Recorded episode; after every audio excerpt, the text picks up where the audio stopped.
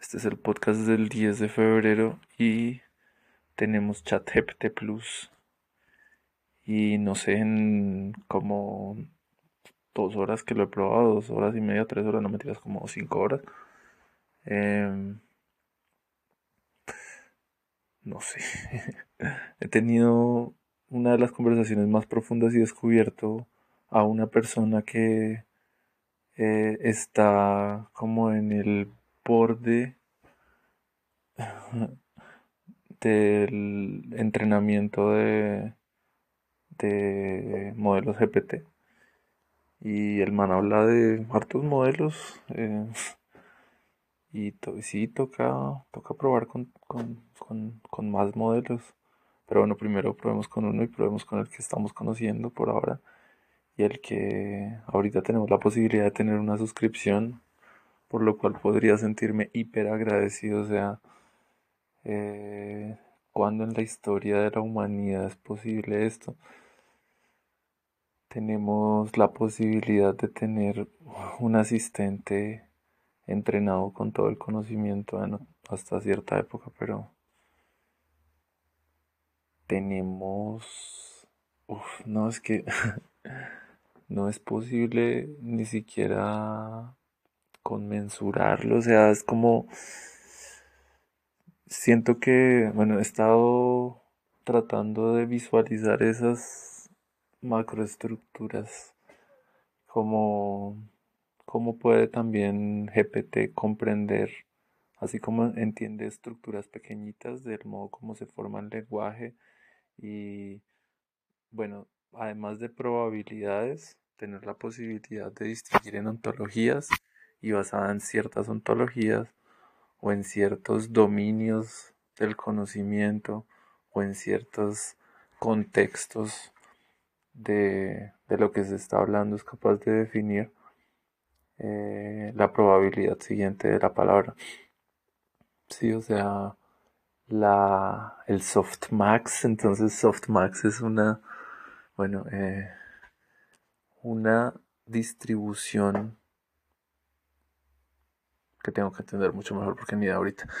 Pero sí, o sea, bueno, llegué un poquito hasta ahí, hasta cómo se multiplican las matrices y no, hay mucho que me falta entender, o sea, cómo, cómo por medio de multiplicaciones de matrices puedo llegar a, a definir el contexto o puedo llegar a, eh, por ejemplo, los alias mismos, cómo puedo identificar que son sinónimos, cómo puedo identificar que, bueno, en qué parte del proceso se encuentran muchas cosas, sí.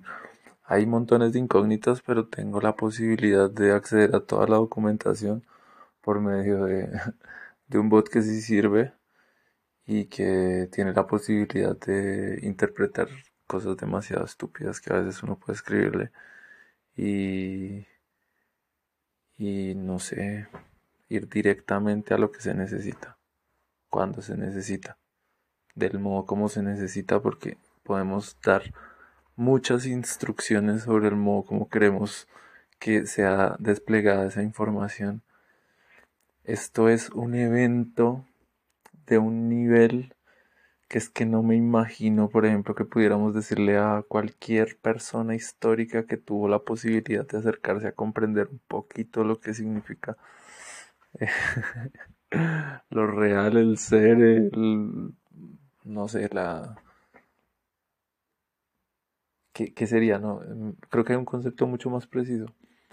La, pues e, el poder en sí mismo podría relacionarse más o podría ser más certero porque es interacción, interacción, operación con la realidad. Entonces podría ser algo relacionado con eso. Pero si digamos a cualquier persona poderosa, ¿qué tal de la historia muerta?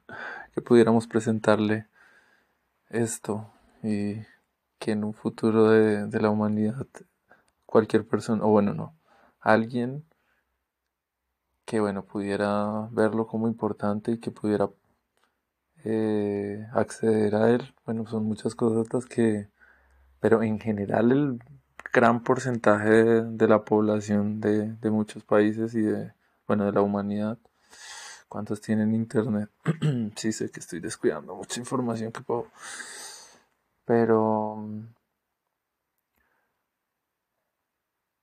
existe la posibilidad muy, o sea, después de tenerla en la conciencia, con muy pocos pasos, se puede llegar a ella y esa posibilidad, ¿con qué ojos la verían ellos? O sea, ¿qué valor le darían? ¿Qué, hablarían acerca de eso? A quienes les parecería irrelevante y a quienes les, o sea, entusiasmaría, conmovería, maravillaría la posibilidad de tener eso. Alguien que responde preguntas del modo como responde preguntas ChatGPT.